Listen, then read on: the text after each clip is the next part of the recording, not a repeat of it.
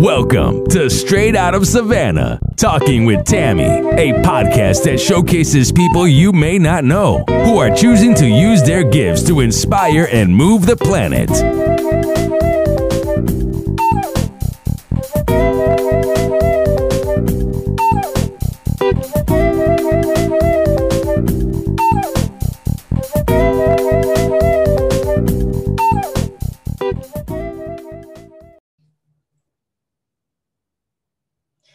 You so much for joining us on Straight Out of Savannah, talking with Tammy. My guest here is Sacil Armstrong.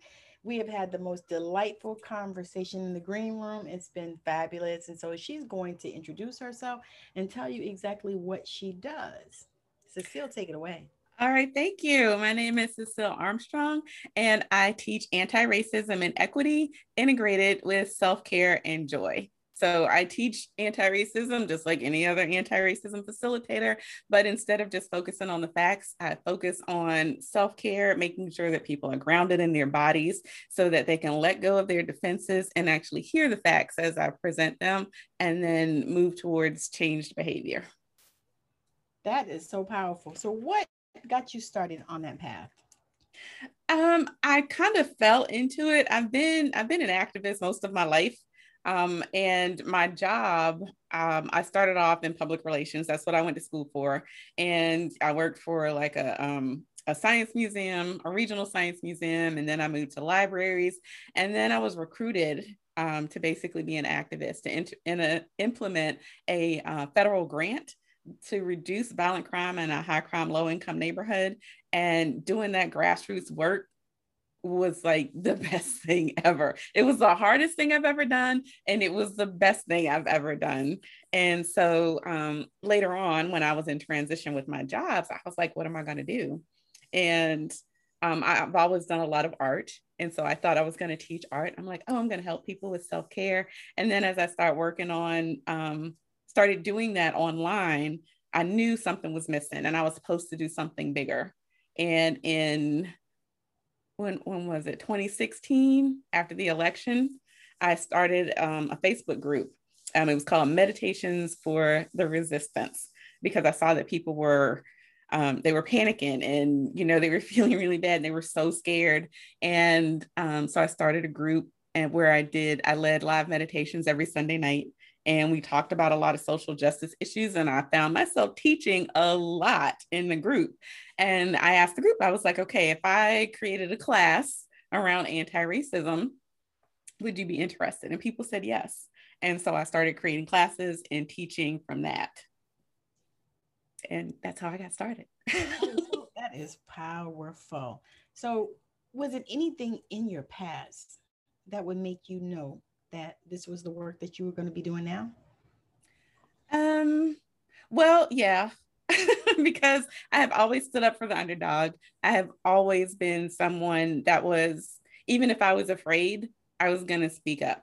So, um, and I, and I, I know my history. I mean, I know American history. I know the Black experience, um, not just what I live, but what I've studied. And um, so from the time I was in school, I've already always done that. So I if if I had thought about it then, I would have known that this is what I would be doing. Um, I'm trying to think. When I was in college, I found this piece of paper that I wrote when I was in college that said we had to predict what we were going to do with our lives, you know, for work. And it said that I was going to work for nonprofits for the first part of my career. I was going to work for nonprofits. And it said the second half of my career, I would work for myself and it would be something that was involving art. And what I do right now involves art because of all the self care that I do, but it's also integrated with the social justice. So, yeah, I knew. I was going to say, because, you know, a lot of times we, as we grow up, it's like we know that there's a destiny for us. Mm-hmm. We don't always know exactly how it's going to go, and you know, but we we, we kind of have an idea, and yeah. I kind of felt that with you as well. um, mm-hmm. So, do you feel like? Matter of fact, I know you do. I was going to say, do you feel like this work is really going to make a difference? You think it's going to change um, people's? Have you seen change? I have seen it. I have seen it. Nobody goes through my class and comes out the same on the other side, whether it's a week long class, an intensive, or even a two hour workshop. Everybody who goes through my class comes out different because my motto is no blame, no shame, no guilt.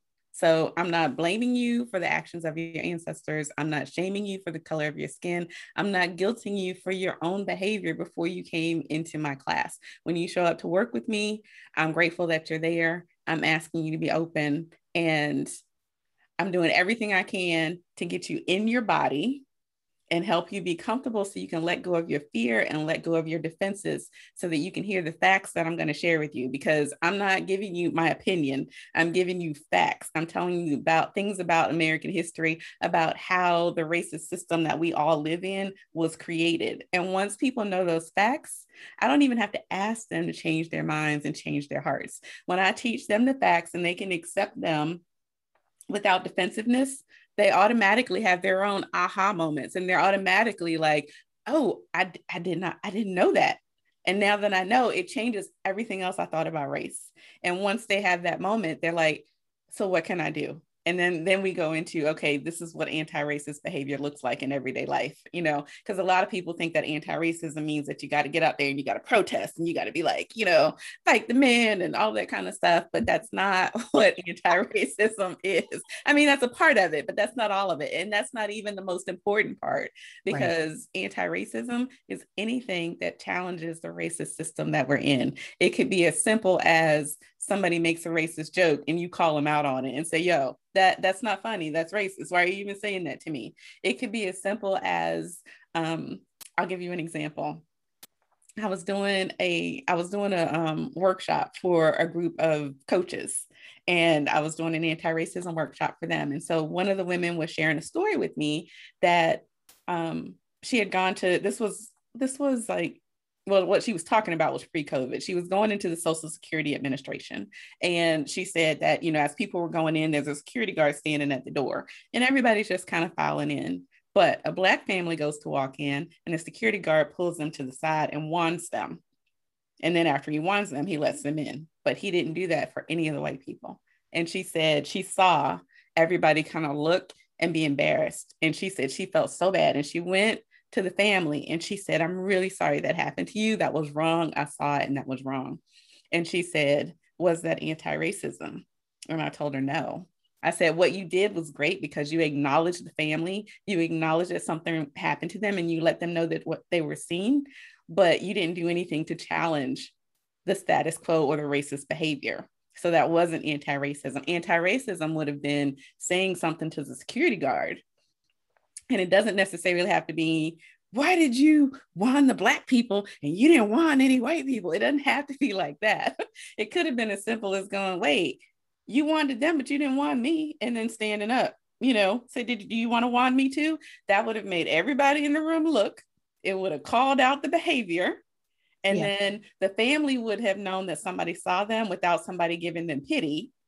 And it would have caused the, the security guard would have um, if they did it just unconsciously because they always do it when they see people of color it would have made them go oh snap what did i just do? And if they did it on purpose it would have been oh snap somebody saw me and they just called me out. And then it also would have been an example to all the other white people that saw it and didn't say anything to say it's okay to speak up and challenge what happened and here's a way to do it. So that would have been anti-racism and that's how anti-racism shows up in everyday life. That is powerful really when you think about it because a lot of times I actually have had something like that happen to me. Mm-hmm. And they'll, you know, they'll come and they'll, oh, I'm so sorry. And I'll be wanting to say, you know, get the fuck out my face. right. I mean, right. you know, I've been on this earth a long time. I've been mm-hmm. through a lot of mm-hmm. things. I've seen mm-hmm. a lot of stuff. I've, you know, had a lot of racism, you know, aimed at me, you know, and I'm mm-hmm. like, yeah, but you, you know, but you coming over here telling, I mean, it's almost like you pat me on the head. Right, right. And it's like I'm saying something to you because I feel guilty. And the safest thing I can do is come over here and let you know that I saw it, even though I didn't do anything. Right. Mm-hmm. Exactly. And so, right. oh, this is so awesome. So you are actually helping them to learn how to own some behavior mm-hmm. changes. Mm-hmm. Oh, that is just yep. oh. and what it, and most of my students are are white but i also have students of color and a lot of what i what the people of color who are in my classes come to learn is is our history because not everybody knows american history and just because we're black and we experience racism doesn't mean we know how to talk about it with other people and it doesn't mean that we know how to talk about it, especially with white people, in a way that's not just going to make more anger. A lot of Black people, we know how to fuss about it among ourselves. We know what's wrong. We know how we're treated, but we don't always understand the system either. Right. Mm-hmm. Right. Right. That's mm-hmm. that's huge. Yeah. That is like that's real talk. You know, it's like, you know, we've been we've been involved in it because I remember seeing the white only restrooms. Oh, wow. And the water fountains mm-hmm. and all of that. I remember seeing that as a child. Wow. I was really young, but I remember that. Mm-hmm. You know, that was before they had taken them away. You know, I was involved in busing mm. at first grade. Mm-hmm. they bused us from the inner city to the island schools. Where wow. We okay. Mm-hmm in Savannah. So mm-hmm. I remember all of that. And I remember the classrooms where we had, there was about six of us in the class. Mm-hmm. And we didn't see the teachers that we saw that looked like us. They were so fair till if you looked hard, you had to look hard to know. Oh, wow. Okay. All right. So the teachers that were black were actually white passing just about, or they could have if they wanted to. Right. Mm-hmm. Only a few, too. Mm-hmm you know, you and you didn't, you just didn't see, you know, there was just a few. Mm-hmm. And if you saw anybody that looked like you, usually they were a teacher, teacher assistant. Mm-hmm. You know, they weren't a full teacher. Mm-hmm.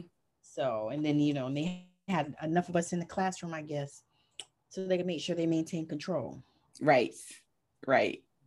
You got 25, 30 kids in class. There might have been six of us, 7 mm-hmm. stuff like mm-hmm. that. So I remember that you know, growing up. And it's like, right. I guess what you're doing is helping people to process through a lot of that too. Yeah, yeah. I, the the work that I do, that's why I integrate the self care. Um, the the stuff that I teach and the stuff that people go through, it's really, really hard to let that information in when you come in defensive and yes. when you come in expecting to be attacked, or if you're coming in expecting to be like pissed off with the white people that are in the room. When you come in like that, you're you're already set up in a place that that you're not going to be able to learn. You're only going to be able to take in so much, which is why the first part of any workshop that I do is always about getting in your body. You know, we do the breathing exercises, we do some other exercises. We talk about um, how we're feeling. We talk about the no blame, no shame, no guilt. And I'll tell you, just about every time I lead with the no blame, no shame, no guilt, somebody cries because.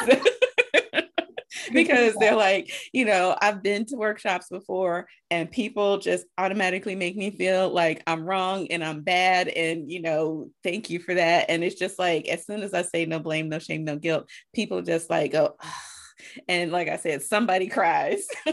And and it's like there's a weight lifted. And i'm like okay we got that out of the way. You know nobody's attacking anybody. We're here to learn the facts because once you know your history you can do something about it. And yeah. and what i say about the way white supremacy was actually legislated into america i actually run run a workshop. Actually it's coming up july 10th it's called legislating racism um, Saturday, July 10th from 3 to 5. And I walk people through the law, how it was set up little by little. People talk about the slave codes, they talk about slavery, but they don't talk about the 100 years that led up to it. They didn't just say, "Oh, there's black people, you're less than, we're going to make you slaves." They didn't they didn't that's not how it went. You know, it was okay. Right. It it was it was purposeful, it was incremental and it was basically brainwashing because they set it up that they started pe- treating um, black people as less than and in the beginning there was class solidarity with poor whites and poor people of color and then when they started treating black people different basically the white people were like phew you know at least they aren't doing that to me. I got it bad enough. And you know and and then you keep doing these little incremental things and and it flips from, phew, at least they're not doing that to me. You know, that's bad to, uh, something must be wrong with them for them to be treating them like that. And people forget that the laws came first. And then came the bad attitudes about, oh, they must be less than. And people nowadays think, well, they must have been like, oh, well, we've never seen black people before. They must be inferior. Well, and they, I don't know any better. And then later on go, oh, wait a minute, they're human. No, they knew we were human in the beginning. It was that the people with the wealth and the power needed a way to maintain that wealth and power without them doing all the work.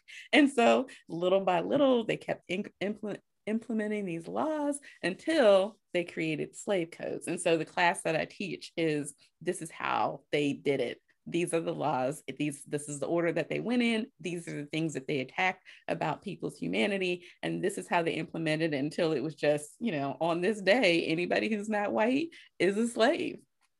You know whether you were about to be released from your indentured servitude or not. And once people get that, then they're like, oh, that's that's not at all what I thought it was. I thought it was that people just hated people because of their race. Nope. Before the 1500s, people were not divided by race. We were divided by our country of origin. People weren't calling each other white and black before somebody made it up in the 1540s. so all of this stuff is a social construct. I was going to say, you notice how it went not only here, but it went to all the other countries too. Mm-hmm. Mm-hmm. Went to the, you know, went to Mexico where they, you know, they want to start dividing them by color and went to Cuba and went to mm-hmm. Haiti and went to the Caribbean and all these places everywhere around the globe. Well, the definition of race, who the guy who divided people by race, I want to say he was um, in Portugal. So the definition of race was created somewhere else. But the white supremacist system, the racist system that we live under here, was definitely created here, and it started in Virginia, where I live. well, how appropriate that you're there. Right. Doing this work. That is powerful. I think you should be Steve Harvey, but anyway. Um, just saying. oh wow. Okay. So as as you go down, where do you see this work taking you? I mean, what do you see for um really, really introducing people to this work? Well, I'm yeah, I'm trying to figure out how to reach a bigger audience. Okay. And um, I've been doing the workshops, and I, I can already see where that's not something I can necessarily scale, but so far, because there's only one of me. um, so I'm, I'm actually working right now on creating a membership site where um, I will use my, my trademark um, bite-sized lessons. I, I love teaching things in little bites because people are so overwhelmed right now, especially in this time of COVID. People just cannot take in but so much information. And so the way that I teach on my blog, the way that I teach in my workshops is, you know, just in little sections. I'm going to give you give you just enough. I'm going to make sure that you're okay emotionally, and then I'm going to give you these facts that are, you know, sometimes really rough, and I'll give you a little bit, and then we'll take a breath, make sure that you have processed that, that you know you have the information, and then we're going to take it, and then we're going to go to the next thing. And I'm not going to baby you but I'm going to give it to you in little pieces so you can process. And so my next step, what I'm working on and hoping to ha- hoping to launch in September is actually a membership site so that people will have the steps and they can come and they can go through it at their own pace you know, and they can select select which module they want to work on. And if they want to work on the legislating racism piece, that's fine. If they want to look at the what I teach about um, racism within the feminist movement, you know, then they can just go through that. And so there'll be all these modules that people can go through um, at their own pace and separately, and each one will build on another so that it'll be whatever they learned in the beginning. The next piece is going to build on that so they'll have a deeper understanding. We're going to talk about that. Racism in the feminist movement. Yeah. Yeah. Yeah. Um, yeah, because yeah. Misogynoir is real. I was gonna say, and even in the spiritual community. Yes. And yeah, spiritual bypassing within racism is a real thing. I'm going to tell you that community that I ran, um, the the meditations for for the resistance, there were so many woo woo spiritual people in that community that thought that because we were doing spiritual stuff that we shouldn't talk about racism and we shouldn't talk about politics because that wasn't high level thinking. And i was like y'all we are spirits in flesh. That means we are both. Yes. so if you're separating your spiritual from your body and your physical then how are you whole? Because you're doing it wrong right. You're doing it wrong. yes, we are reaching for that spiritual, we are trying to ascend, but at the same time, we are in our physical bodies. And as long as I'm in a body, I got to do what I got to do for social justice and equity and raising and uplifting everybody else while I'm here. It's a combination. If you want to be a spirit, go be a spirit. But as long as you're in a body, you're still human. because we still live here on earth right now. Exactly. I mean, exactly. I know I know personally I'm not from here but I live. But we live here, mm-hmm. right? And this is what we got to deal with. Mm-hmm. So, yep. so how did you address the racism in the feminists? Because that's something that I have seen for. I saw it years ago, and mm-hmm. I was like, because people ask me about being a feminist and all this, and I'm like, no. I said because one thing my grandmother told me about that, she said, mm-hmm. um, why would you want to do everything? Mm. She said, why would okay. you want to do everything? You remember, I don't know if you you might be too young to remember that commercial. I can bring home the bacon and fry it up in the pan. I know the song. never, never, never let him forget he's a man. Mm-hmm. Yeah, that was like a big feminist song. And so, mm-hmm. you know, my grandma was like, why would you want to do everything? Mm-hmm. Women already do everything anyway. Mm-hmm. Man needs something to do. I think people should do what they want to do. If a woman wants to go into a predominantly male field, go do it. You know, if, whatever she want to do, she should be able to do it. Yes. So I, I I mean, feminism is basically humanism. It just means everybody should be able to do what they want to do. As long as you're not hurting nobody else, go do it. I agree with that. Mm-hmm. So how did, how I thought you would. How do we address the racism in the the, the racism the racism within just women. Oh that that is so real. Um, most of the people who come to my classes are are white women.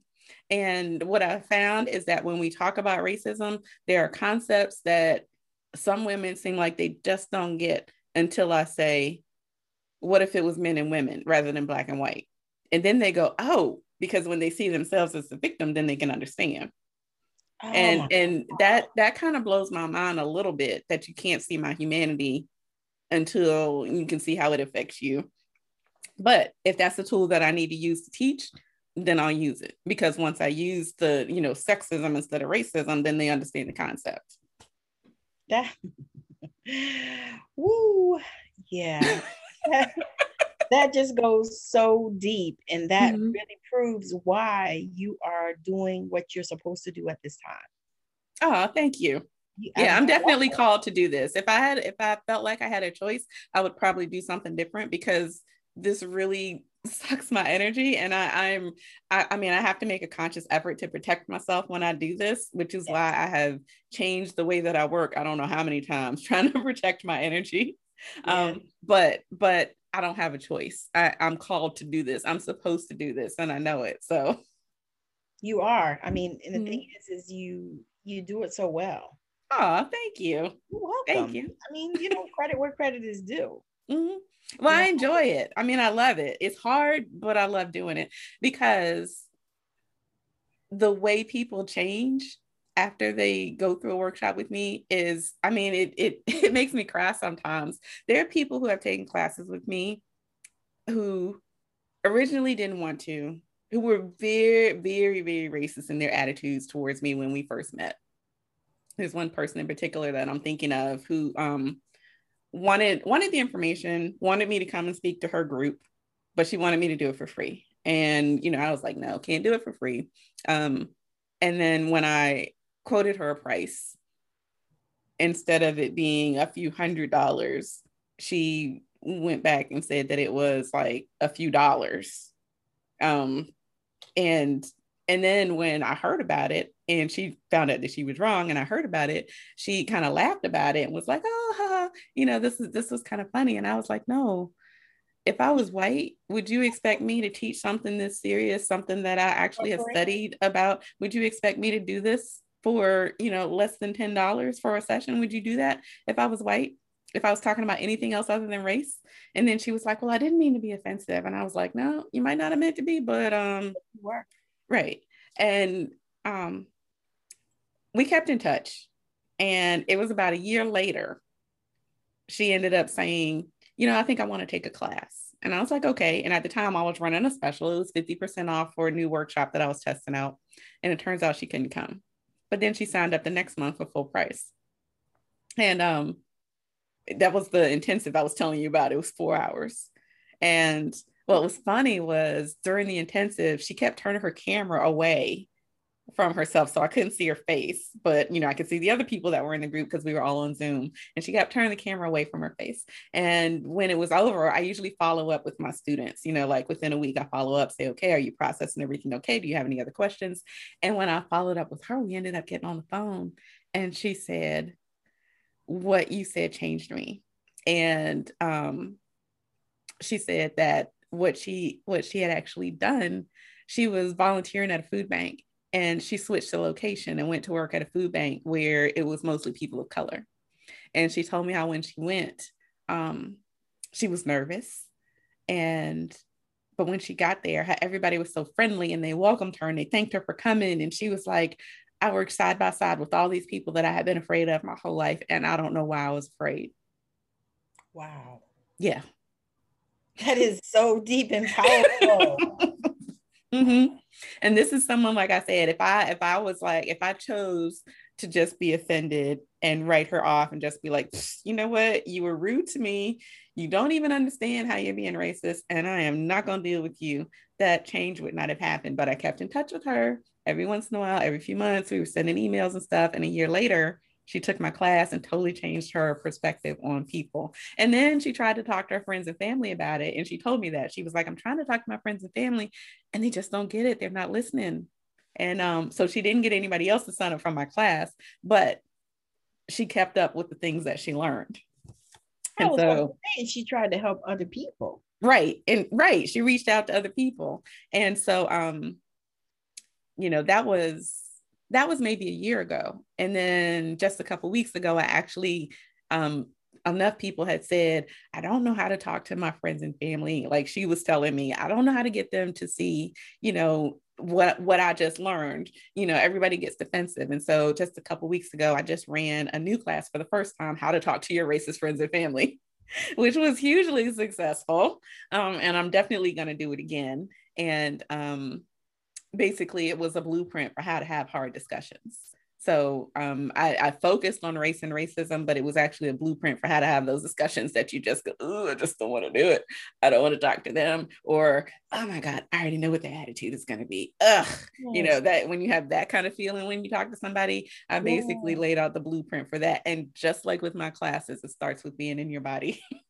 yeah, because the thing is, is that could be even a discussion about you know how to come out to your family or something mm-hmm. like you know mm-hmm. or or for kids a lot of times how to tell your parents you're not going to go be a doctor. You want to be a pastry chef. Right. Right. Right. Those be hard discussions you know? For real for real. Or you know yeah, when you want to stand in your truth when you want to stand in your truth and but you're afraid to say it out loud yeah yeah. Mm-hmm. Yes, because it's it's it's it's yeah, because that's such a common thing. Because you because a lot of times, you know, even as we get older, a lot of times we still can't tell our parents mm-hmm. that if they're expecting, you know. Right, right. You know, so, they, you know, those kind of conversations about standing in your truth or mm-hmm. about calling out somebody about their behavior because, you know, how do you tell your mom and dad, you know what? I don't want you saying racist stuff around me anymore. I mean, I know you you raised me and this is the way y'all talk, but it's not cool with me anymore. If you're gonna do that, do it somewhere else, not around me, or listen to me so I can change the way, you know, change the way you think. And the whole thing about how to talk to your racist friends and family is is about holding space, allowing people to be who they are so they don't feel judged and then giving them the facts because once people get the facts most of the time unless you're like a rigid thinker once you get new facts you know, you process differently. Yes. You know? And once you can change people's minds with the facts, then you can change their hearts. And once their hearts change, then their behavior is going to change. Yeah. So it all starts in the mind. Mm-hmm. Yeah. Starts with both. Starts with both because a lot of times the reaction that people have to the facts is emotional. So sometimes it hits them in the heart first. Yes. But if you can change the heart or the mind, then the other one's going to follow. And then once those are changed together, that's when the behavior changes. I could see that. Yeah. Mm-hmm. All right. So now we got to wrap up. I hate yeah. to because it's been so much fun and it's been so entertaining as well as educational. Because I mean, I learn something every time I interview anybody, and you're mm-hmm. no different. You're amazing. Um, oh, thank you. I learned stuff watching your podcast. So yeah, that's awesome. I love it. That's that's the point. I wanted to ask you if you you came upon somebody that was at a place where you were, where you were trying to decide, you know, which direction you were going to go in, and you know, like you, would you say you were between jobs and you were mm-hmm. at the place where you said, "What do I want to do?" Mm-hmm. What would you say to them?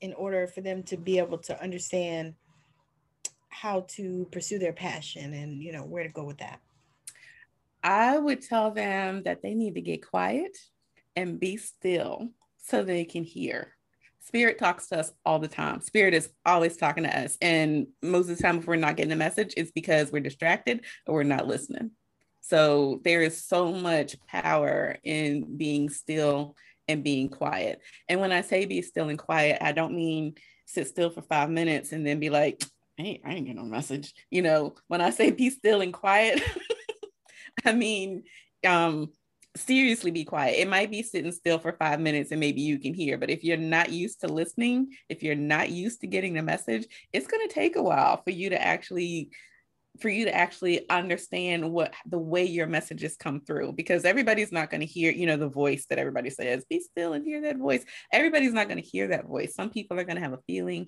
Some people are going to feel something physically in their body when they have the right thought. Some people are just going to um they're going to hear something you might hear you might be thinking something and then you hear a bird outside for me i'll tell you for me when i first started understanding um when I first started understanding when Spirit was sending me messages. You know that song Ain't No Stopping Us Now? Yes. I would be doing something and that song would come on the radio. And you know that's not something they play on the radio a lot. No, it's not. But every time I was doing something that was right, that song would come on. To the point, I'll tell you another story. To the point, I was out of town um, going to this workshop and I was so nervous. I was staying over at a friend's house, a friend that I didn't really know, somebody I knew online and on the phone, but I was staying at her house. And that morning I got up and I was so nervous about going to, to the workshop with everyone. I was the only new person there and I was like having a fit. And I called my boyfriend and I was telling him I was crying. I was like, I'm so nervous. I don't know if I'm good enough. And he turned up his car radio and ain't no stopping us now was on the radio. that was your answer. that was my answer. That's awesome. And so you have to pay attention to things like that. You know, you cannot expect your message to come a certain way because whatever you expect it to be is not going to be what it is. But you have to pay attention to the patterns. And then and then once you see the patterns, you'll start to hear the message. All right. Got one more question and then we then we'll wrap it up and you can share with the people. Okay. Um, after you answer this question, you can share with the people, you know, how to find you, how to connect. Okay. All right. So I just wanted to ask if you, for the for the white people, mm-hmm. what, what would you say to them if they came to you and said, "Hey, you know, I don't I don't know what to do about changing my behavior or my family's behavior. You know, I apologize for the things that my people have done to your people and all this kind of stuff. You know how they do." Mm-hmm. And so, what would you say to them? I mean, what would be like the first thing that you would um, share with them you know, because I know that I know that that probably has already happened to you. yeah. Because it happens yeah. to me and I don't do this work. right. Right. Well, first thing I'll say is thank you for acknowledging, you know, um, because not everybody will even acknowledge that something is wrong. So thank you for recognizing that something is wrong and then actually taking the step to to speak on it. Um, and then and then not to sound harsh, but one thing that I do is is tell them that um, just apologizing to a random black person is not really the answer. and that Black people um, are not here to offer absolution. And so the thing that, that if you want to really know what you need to do is learn American history, learn the facts about how racism actually started, yes. learn how the system actually works here in America, and then do everything you can in your daily life to disrupt the system. And it doesn't have to be, like I said, it doesn't have to be marching. It could be you see somebody getting pulled over and you stand and you witness and you record. That right there is standing in solidarity. That's anti-racism. That's holding people accountable. You know, it's it, it could be um you see somebody doing something racist. If you see somebody in a store you know id and the black person who wants to write a check when you just saw a white person write a check without id ask why does this person have to show id and the other person didn't? Every time you see something and you say something you're disrupting the system and you're calling attention to it. And and then um, another thing is when you're learning and you're doing the work pay black people Black people are out here, have been doing this work for years, have been teaching people about this for years. And now that it's a hot topic, so many white people are, are doing this work and getting paid so much more than us Black folks that have been activists for a long time. time. If you really want to learn, go learn from somebody who has a life experience with it and knows how to teach it. Pay Black folks, put your money where your mouth is. If you've got extra money that you can go out and buy a TV and go to the movies and do the other stuff, you can pay somebody um, to to actually teach you and walk you through this. Um, if you show me, if you tell me what's important to you, I can show you what's important to you by where you put your money. And stop stealing.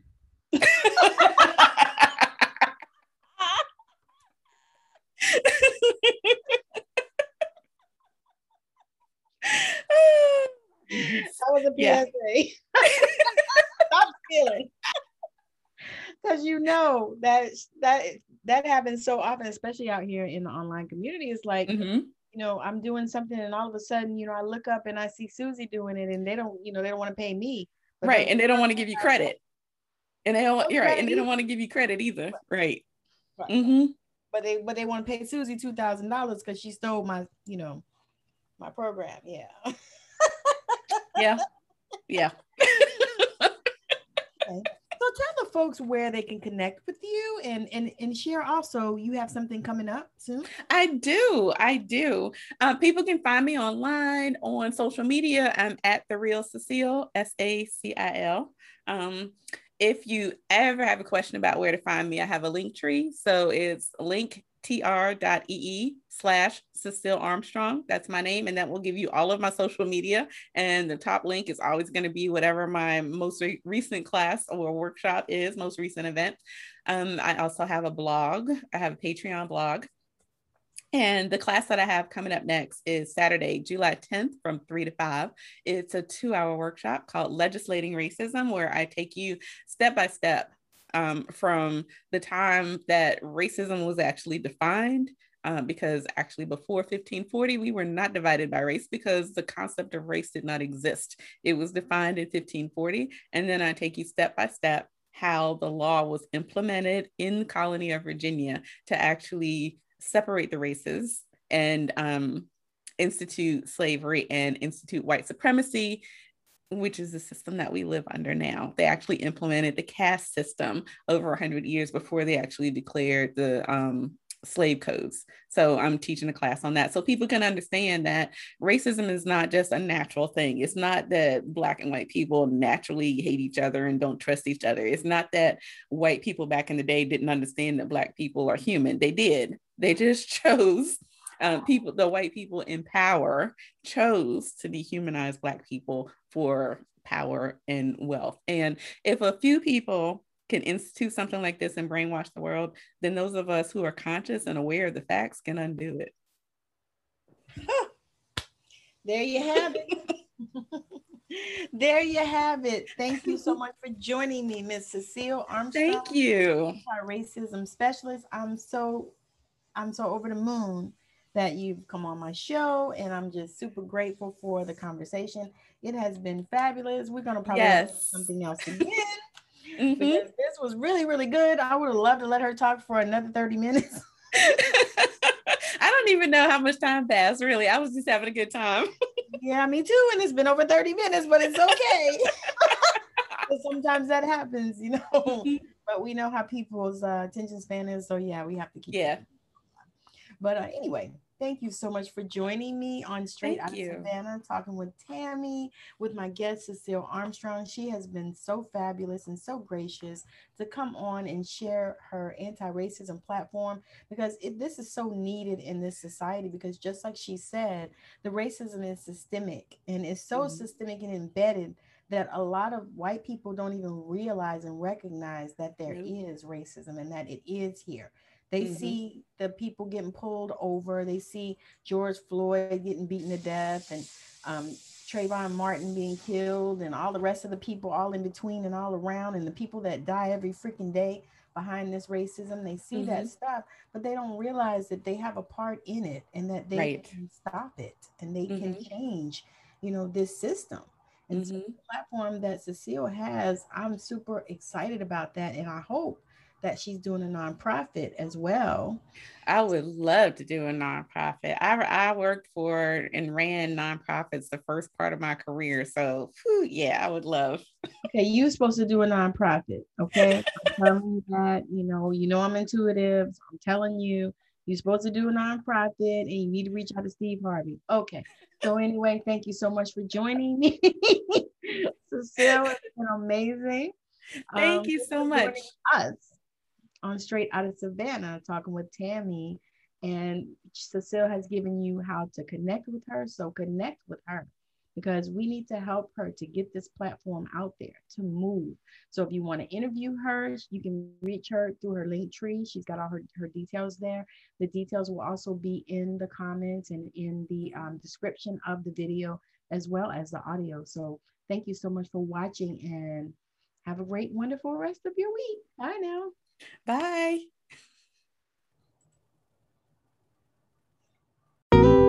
I know you've been blown away with the amazing value here today. Now go out and inspire the planet. And be sure to send us a message when you're ready to come talk about it on Straight Out of Savannah. Talking with Tammy.